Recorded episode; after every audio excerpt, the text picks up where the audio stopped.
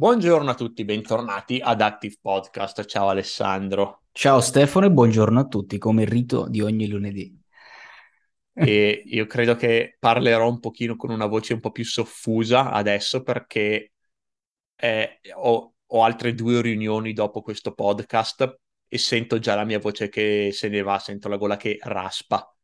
Eh, de- devi essere un po' più allenato. Io oggi le riunioni le ho iniziate alle nove e mezza. Ne ho avuta una alle nove e mezza, un'altra alle dieci, finita poi alle undici e passa. Alle dodici ne ho avuto un'altra con un cliente. Eh, adesso c'è questa, poi ne ho altre due con i ragazzi e poi la riunione nostra delle quattro e mezza. Ecco, ma, ma perché io sono raffreddato. Ah, un, ecco. Allora dai, hai, c'è un hai buon raffreddore. Hai la scusa. Io oggi sette riunioni, normale amministrazione. Te- allora, se- sei perdonato solo per il raffreddore. Dopo farò il, il rimedio magico, tè verde e mm, come si chiama? Miele. Ah, il miele. Io, Tè verde e un paio di cucchiaini di miele. io il miele, quando ho mal di gola, roba di sto tipo, me lo me, me divoro tipo mezza boccia in una settimana. Così Sono, poco? in- sono innamorato del miele e siccome so che è tutto completamente zucchero, eccetera, mi forzo, mi forzo a non esagerare. Se no mi finirei una boccia al giorno anche io di Ah, miele. ecco, Sono, sì. sono una roba, soprattutto quelli, io amo il miele d'acacia. Mm. Tra i vari mieli, quello lì mi fa impazzire, buonissimo. Ah, a me piacciono un po' tutti. ah, quello sì, senza dubbio. Hai mai provato il miele col formaggio? Beh, ci mancherebbe.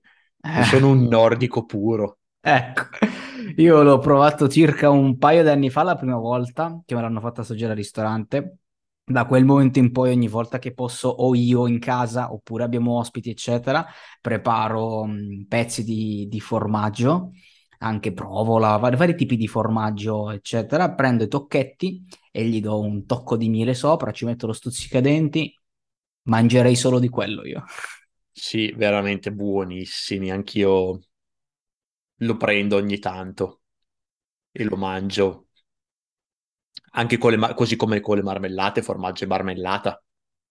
Sì, anche se io le marmellate già non mi fanno tantissimo impazzire per il retrogusto acidulo, ehm, però quello che se non l'avete mai provato, formaggio e miele, stasera ragazzi ve lo consiglio a pranzo, in base a quando state ascoltando sto podcast, vi delizierete. Esatto. Invece, E credo che questa sia la fine del nostro podcast, no? esatto, abbiamo detto la cosa più importante che potevamo regalare oggi in termini di valore, il valore gastronomico. sì. Invece, andando all'argomento principale di oggi, non parliamo di miele, ma parliamo che, che è dolce, eccetera, eccetera, è morbido, ma che parliamo di un qualcosa invece di duro, cioè la barriera che ognuno di noi ha quando ehm, deve affrontare un cambiamento, deve scegliere quindi di conseguenza un'azienda, magari c'è quell'azienda che gli propone una soluzione o magari innovativa, magari no, magari semplicemente diversa e noi tutti lo sappiamo, siamo sempre un po' spinti dal lo faccio, non lo faccio, boh, ma me ne sto dove sto, ma sto bene dove sto, ma perché cambiare, provare cose nuove, eccetera, eccetera, e ci areniamo. Le persone hanno una forte barriera al cambiamento e noi del marketing dobbiamo superare questa barriera. Vai Stefano. Esatto, perché in questi ultimi giorni, in quest'ultima settimana, ho letto il libro Catalyst. Eh, mi sta molto piacendo, fra l'altro molto consigliato. Non so se esiste in italiano, ma per chi capisce l'inglese consigliato, che parla proprio del eh, cambiamento e di come un marketer fa altri esempi oltre ai marketer, ma nel nostro caso parliamo di marketing, quindi un marketer può superare le barriere al cambiamento. E quindi mi ha ispirato questo libro a fare un episodio dedicato a come la customer experience può aiutare a superare eh, la barriera del cambiamento per, nel nostro caso, appunto, portare a un acquisto. Perché se eh, siamo in un, soprattutto in un settore dove il cambiamento è difficile, dove il cambiamento è particolarmente impattante, tipo noi che facciamo, portiamo un, un software, un'esperienza di customer experience eh, completamente, radicalmente diversa per i nostri clienti, dobbiamo superare questa, questa barriera e quindi come si supera, come un marketer può superare questa barriera psicologica al cambiamento. E quindi appunto ho deciso di dedicare il podcast a questo, eh, a questo argomento, perché è innegabile che le persone abbiano una forte barriera al cambiamento che dobbiamo superare se vogliamo stimolare un'azione come può essere l'acquisto del nostro prodotto. Ed è per questo che um, all'inizio del nostro sistema di email marketing, quando una persona entra ehm, nel nostro sistema, nella nostra orbita, dobbiamo fare il più possibile per, far, eh, per fargli, eh, per stimolarli al cambiamento e superare questa barriera al cambiamento il più velocemente possibile e quindi avere tanti punti di contatto. E, e appunto una eh, un sistema per superare la barriera al cambiamento è aumentare il numero di punti di contatto. Eh, in, ed è per questo che il, un'altra ragione per la quale i funnel classici non mi piacciono è che prevedono semplicemente l'email giornaliera, e già quella per molti è tanto, eh, ma un'email solo al giorno o anche utilizzare solo le email non è sufficiente a superare questa barriera al cambiamento, eh, ma bisogna utilizzare diversi mezzi. Eh, il retargeting eh, tramite le ads, gli sms, invitare al webinar, le telefonate dal commerciale, perché per eh, superare l'inerzia che hanno le persone sempre, devo applicare una forza sufficiente a battere a, e quindi a superare questa forza che invece ci inchioda fermi, che è la barriera al cambiamento. E se diluisco troppo i miei sforzi, se diluisco troppo i miei messaggi, il rischio è che la barriera al cambiamento non la supererò mai, proprio perché non sto applicando una forza abbastanza, appunto, energetica per abbattere questa barriera. Quindi il concetto che, vor- che pensavo di passare in questo podcast è proprio questo, il quello di abbattere di forza la barriera al cambiamento che le persone, eh, che i nostri clienti sicuramente eh, hanno. E tra l'altro io nel frattempo che te parlavi stavo cercando lo studio di cui mi ricordo ma non ho ancora trovato. Mi ricordo che a, mh, relativamente a questo argomento c'era uno studio che diceva che quando si fa marketing bisogna insistere, insistere, persistere perché mediamente una persona non, non si deve fermare al primo sì o, o peggio o meglio al primo no, eh, ma deve persistere perché statisticamente uno studio ha dimostrato che una persona che inizialmente ha detto no, che può essere no anche semplicemente a un ads, eh, io sto scorrendo Facebook, vedo un post, un annuncio pubblicitario e dico no, non, non mi interessa, scrollo, quindi non clicco e non vado avanti.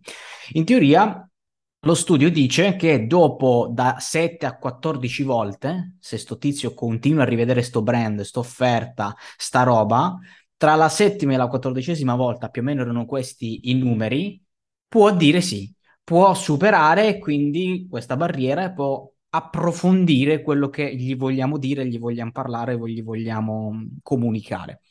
Quindi, in base a questa statistica, cioè, realmente io vedo ancora tante aziende che si fermano alla, al primo messaggio, alla prima email, alla prima chiamata.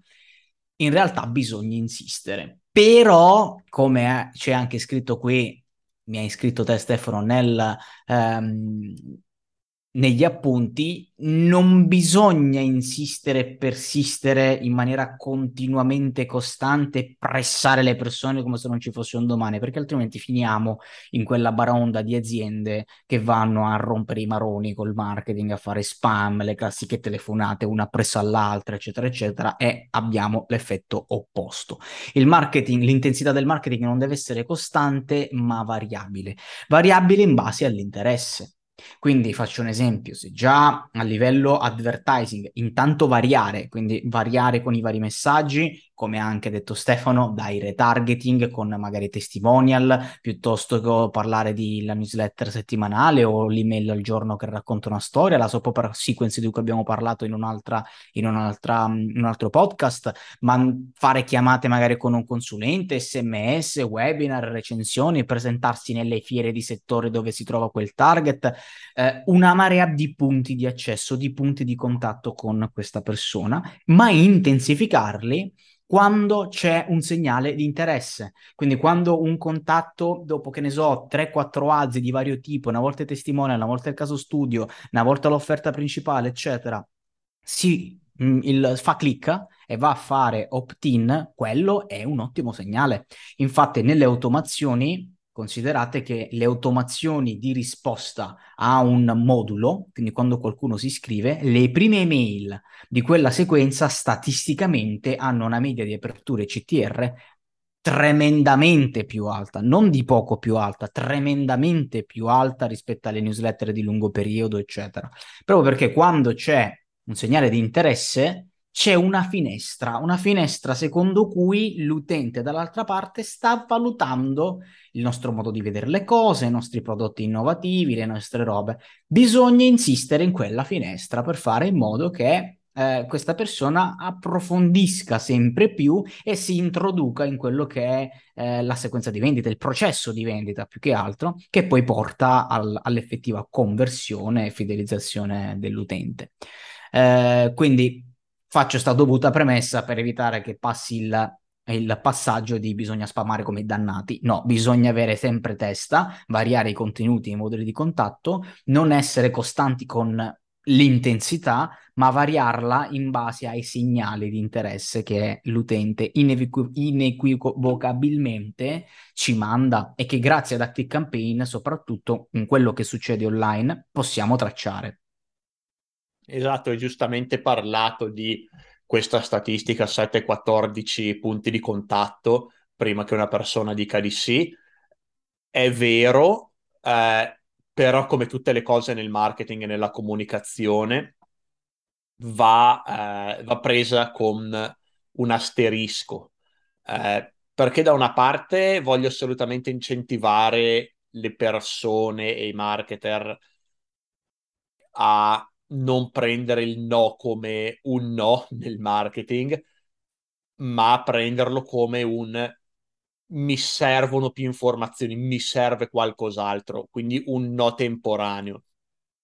Quindi ok, quando c'è un no bisogna individuare la barriera del no, perché questa persona sta dicendo di no e quindi magari non continuare a bombardare con lo stesso messaggio, ma ehm, girare intorno a questo no, quindi andare a capire perché una persona ha detto di no al mio messaggio e lavorare su questa ragione. Quindi, ok, perché non vuoi comprare il nostro servizio di, eh, di customer experience automation, la nostra, la nostra mappa? Ah, perché non lo so perché costa, costa troppo, no, non credo che, che molti lo dicano. Eh, quale può essere un'obiezione a parte il prezzo che, che è troppo banale, Alessandro? Allora, perché, sulla... Vai, vai. Eh, non lo so. Eh, ah no, ho detto di no perché eh, in questo momento non, non vogliamo cambiare, stiamo, facendo, stiamo cambiando software e allora ok, si può andare a, a ragionare su quello ok mh, mm, stai già cambiando quest'altro software, ma questo magari, che ne so, è il primo passo per avere una situazione generale di come è messo il tuo, la tua customer experience automation e poi puoi prendere altre decisioni in azienda basandoti su questa mappa, bla bla bla, sto inventando. E quindi andare più che a ripetere lo stesso identico messaggio ai, al quale le persone hanno già detto di no, andare a vedere perché hanno detto no e, e lavorare su quella singola causa. Certo, è molto più difficile, però ne vale la pena perché è quello che porta ai risultati, non continuare a ripetere lo stesso messaggio. Ripetere lo stesso messaggio ha senso entro certi limiti perché l'effetto mera esposizione è uno degli effetti psicologici di neuromarketing eh, che preferisco in assoluto perché è il più semplice da applicare, più una persona è esposta a un messaggio, a un brand, più gli piace, crede a questo messaggio, a questo brand, eh, per cui entro certi limiti si può utilizzare, soprattutto quando, ehm, quando comunque il messaggio è positivo e la persona è eh, intenzionata già a comprare, gli serve solo un po' di ripetizione. Dall'altra, eh, andare a lavorare sulla singola, eh, sui singoli motivi delle singole persone per i quali dicono di no, è un uso migliore del mio tempo e delle mie risorse, soprattutto per prodotti costosi, dove devo andare a lavorare con le persone. Non per niente, noi nella, nel nostro metodo Active Power, quello di cui abbiamo già anche ampiamente parlato negli altri podcast, ma che comunque trovate gli approfondimenti sul sito, fa parte proprio del menu del nostro sito, eh, abbiamo nella sezione broadcast i sondaggi, perché non li fa quasi nessuno, ma sono fondamentali, che, perché dall'altra parte trovi persone e si sa che le persone vogliono dirti le cose che pensano. Spesso c'è chi li dice anche senza che gli vengano chieste le domande. Quindi tendenzialmente se, mh, se è un cliente, se è un non cliente, un cliente mancato, si possono sempre e comunque fare domande, chiedere feedback, fare sondaggi o di gradimento oppure del perché ci ha rifiutato l'offerta e cose di questo tipo.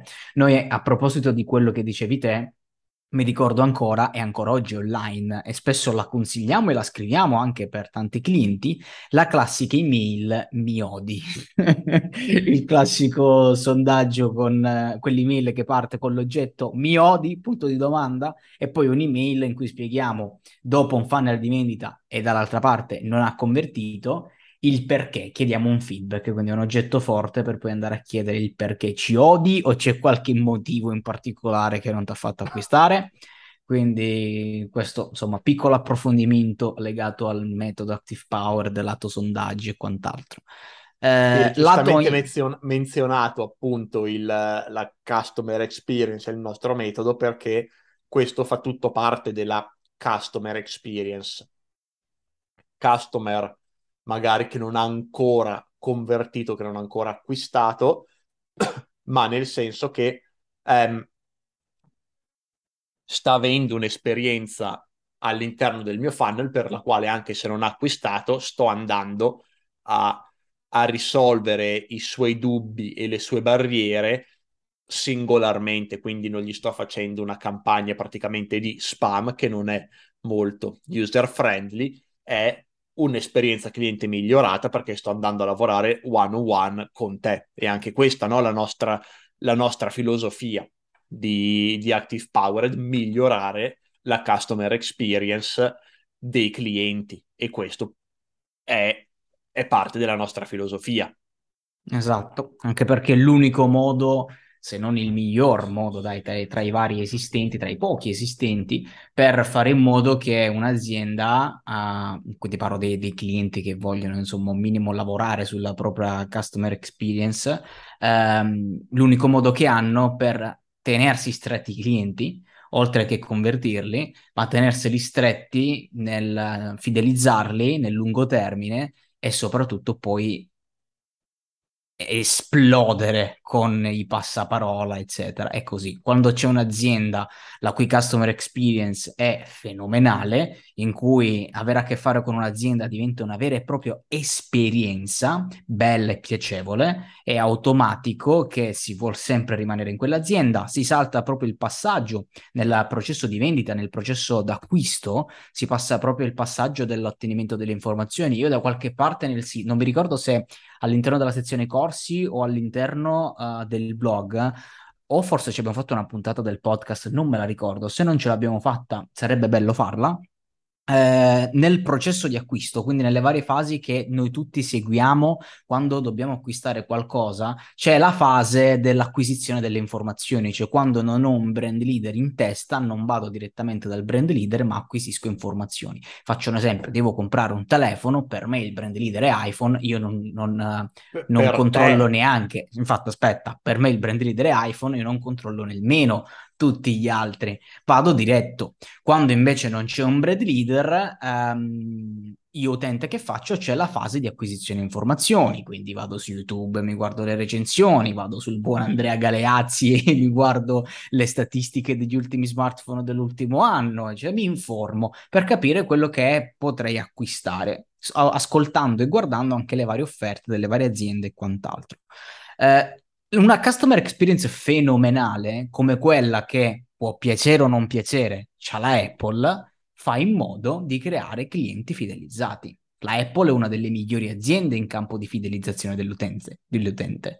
Eh, la customer experience è la chiave di volta per, um, per fare sta roba. Ti dico dalla Apple e dell'iPhone, perché proprio ieri ho avuto un altro esempio di customer experience da parte di Apple, che mi fa proprio, io non so neanche che, che, che cacchio stia facendo Android o Google nel, nei vari suoi smartphone, non li guardo più nemmeno.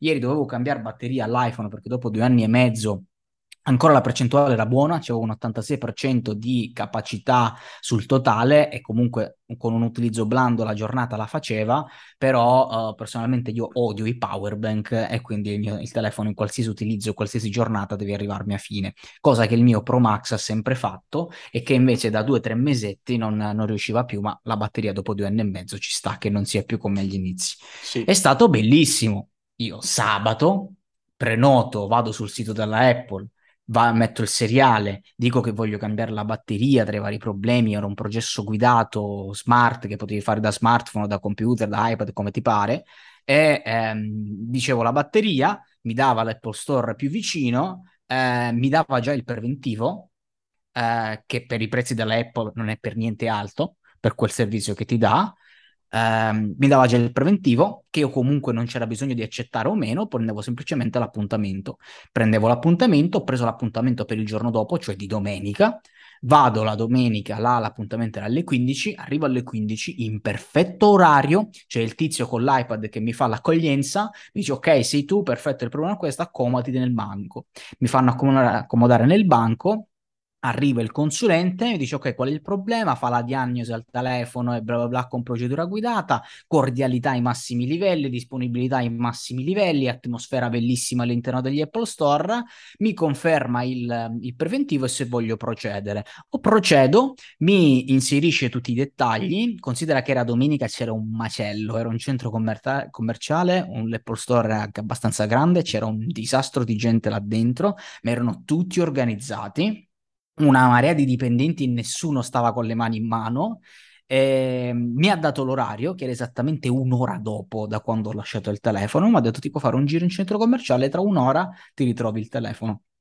Sono tornato a, dopo un'ora, a, mi, avevano, mi, avevano dato l'orario alle 16.10, proprio anche i minuti. Sono arrivato alle 16.10, mi accolgono di nuovo, mi fanno riaccomodare, esce un altro consulente con l'iPhone che era stato non solo cambiato la batteria, era stato igienizzato dentro, fuori, tutti i fori delle altoparlanti, eccetera, puliti e rimessi a nuovo. Eh, lo schermo, eccetera, tutto rimesso a nuovo, mi hanno fatto pagare 75 euro che per... Um, per essere Apple non è caro, ehm, e me ne sono andato.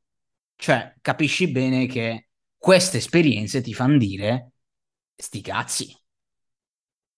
E questo è quello che noi cerchiamo di fare con Active Power, fare in modo che con gli strumenti che abbiamo a disposizione, chiunque voglia creare un'esperienza straordinaria per i propri clienti, per fare in modo che i clienti diventino affezionati e fidelizzati, eh, rimangono con noi veramente per tanto tempo, poi passi, passa, parte il passaparola e quant'altro.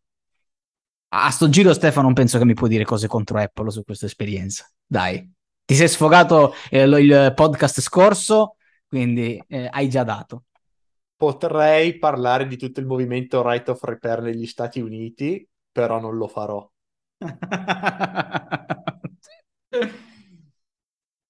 però potrei farlo. Parli del, del movimento che devi riparare per forza da loro? Esatto, quindi un ecosistema particolarmente più. chiuso non, non, non c'è non più. pubblicano non le schematiche. Non hai, più, non hai più questa, eh, questa motivazione perché non so se sai, ma dal 2022 la Apple ha introdotto il programma Fai da te. Ci sono tutti i manuali con le schematiche e quant'altro e hanno, sono loro come fornitori di prodotti ori- di ricambio originali. Di in Europa. Pezzo Eh, no, mi pare anche in America. Fammi controllare dove cacchio stanno. Eh, riparazioni, fai da te. No, mi ricordo che era in tutto il mondo, era proprio tutta una roba nuova della Sì, Apple. perché sono stati obbligati a farlo. Può essere. Dopo centinaia di milioni di euro di multe. Uh, sì, c'è via il programma Apple dappertutto. Self-service repair Apple. Sì, c'è. Però devi ordinare i pezzi da loro. Eh beh, se li vuoi originali sì, altrimenti ci sono tutti compatibili. Ok, perché sono stati obbligati a farlo. Può essere, non lo so, so soltanto sì, che dal 2022 so che c'è un grosso movimento quello. negli Stati Uniti. Sì, eh, al momento c'è, quindi l'hanno fatto, ma io comunque a prescindere non me lo, non me lo smonterei mai. Che io ho cambiato la banda, che no, per il telefono non lo faccio nemmeno io sinceramente. Per i portatili sì, c'è un portatile che è vecchio, gli ho già cambiato la batteria due volte, che era andata del tutto. E adesso è una batteria nuova e funziona benissimo. No, io Dopo più di quattro anni. Dopo che una volta, anni e anni fa, spaccai un computer, ho detto che io la manualità per andare a toccare queste cosette piccole piccole eh, non, non, ce l'ho, quindi comunque a prescindere non, non le vado a fare. Io sono rimasto al, ai vecchi portatiloni da 15 pollici dove dietro c'erano gli sportellini per l'hard disk e per la RAM. Quelle sono le uniche cose che ho, ho toccato senza sfasciare niente. Poi c'era una volta che dovevo invece, non mi ricordo, andare a prendere, cambiare la pasta termica, non mi ricordo cosa che era. Ero universitario, ho detto, boh, ci avventuriamo, ho spaccato mezzo mondo, quindi poi da quel momento non, non ho toccato nient'altro. Nel frattempo, come hai sentito, mi hanno suonato, quindi non so se vogliamo riprendere l'argomento delle barriere e consigliare a chi ci ascolta quali sono i punti di contatto ideali. Sì, riprendiamo l'argomento dopo questa tua parentesi. Tu intanto vai a rispondere velocemente, io cerco di allungare il brodo il più possibile. Facciamo così?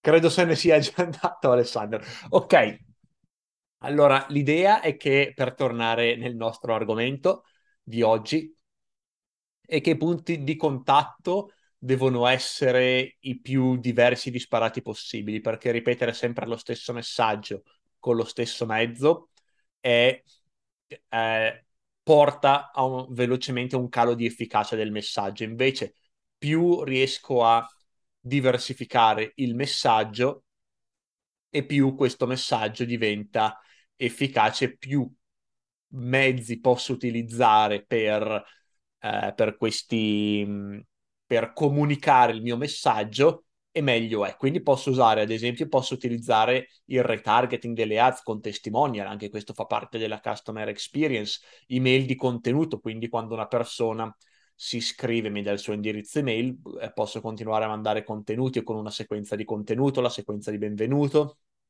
la newsletter, posso linkare a nuovi articoli sia un blog, email di marketing che sono per noi un'altra categoria, quindi email di vendita, normale sequenza di vendita. Le call del consulente, le telefonate sono molto importanti per convertire nel B2B, soprattutto ovviamente, e quindi que- la call con un, call con un consulente è un altro mezzo di contatto. Può essere un sms con Active Campaign si può fare eh, marketing tramite SMS. Adesso eh, stiamo anche noi sviluppando la nostra integrazione per farlo più velocemente, ma è una cosa che si può senza problema fare. I webinar in diretta o registrati, io consiglio in diretta se c'è abbastanza volume fare un webinar al mese, ogni due settimane, ogni settimana in cui parlo del prodotto, in cui magari do, eh, do, del contenuto, è sempre meglio dare del contenuto all'interno di un webinar. Abbiamo fatto una sequenza, una, una serie di podcast recentemente dedicati al, al, webinar con tutta una serie di template e può essere eh, eccellente per convertire le persone che vogliono comprare ma non sono sicure. Il webinar è un evento molto molto forte per vendere posso mandare recensioni su, che sono su aggregatori come Google, TripAdvisor, eccetera, ehm, che sono diversi dai testimonial perché faccio volume con gli aggregatori, mando anche direttamente un link, andate a vedere, vai a vedere le recensioni su TripAdvisor, quindi la prova sociale è molto forte. posso scrivere dei case study specifici che se scrivo bene, magari ci faccio un articolo dedicato su un, su un cliente, magari un influencer all'interno del mio settore, un cliente grosso, posso utilizzare il case study come punto di contatto e posso divulgarlo a livello social, all'interno del funnel lo può comunicare, lo può inviare il, il commerciale all'interno di una trattativa di vendite, quindi posso usare tutti questi diversi punti di contatto e metodi di contatto per diversificare il mio approccio e aiutarmi a superare questa barriera al cambiamento. Sei tornato Alessandro? Sì, ti ho già anche ascoltato, io ho detto di lasciare tutto fuori e chi se ne frega. Ok.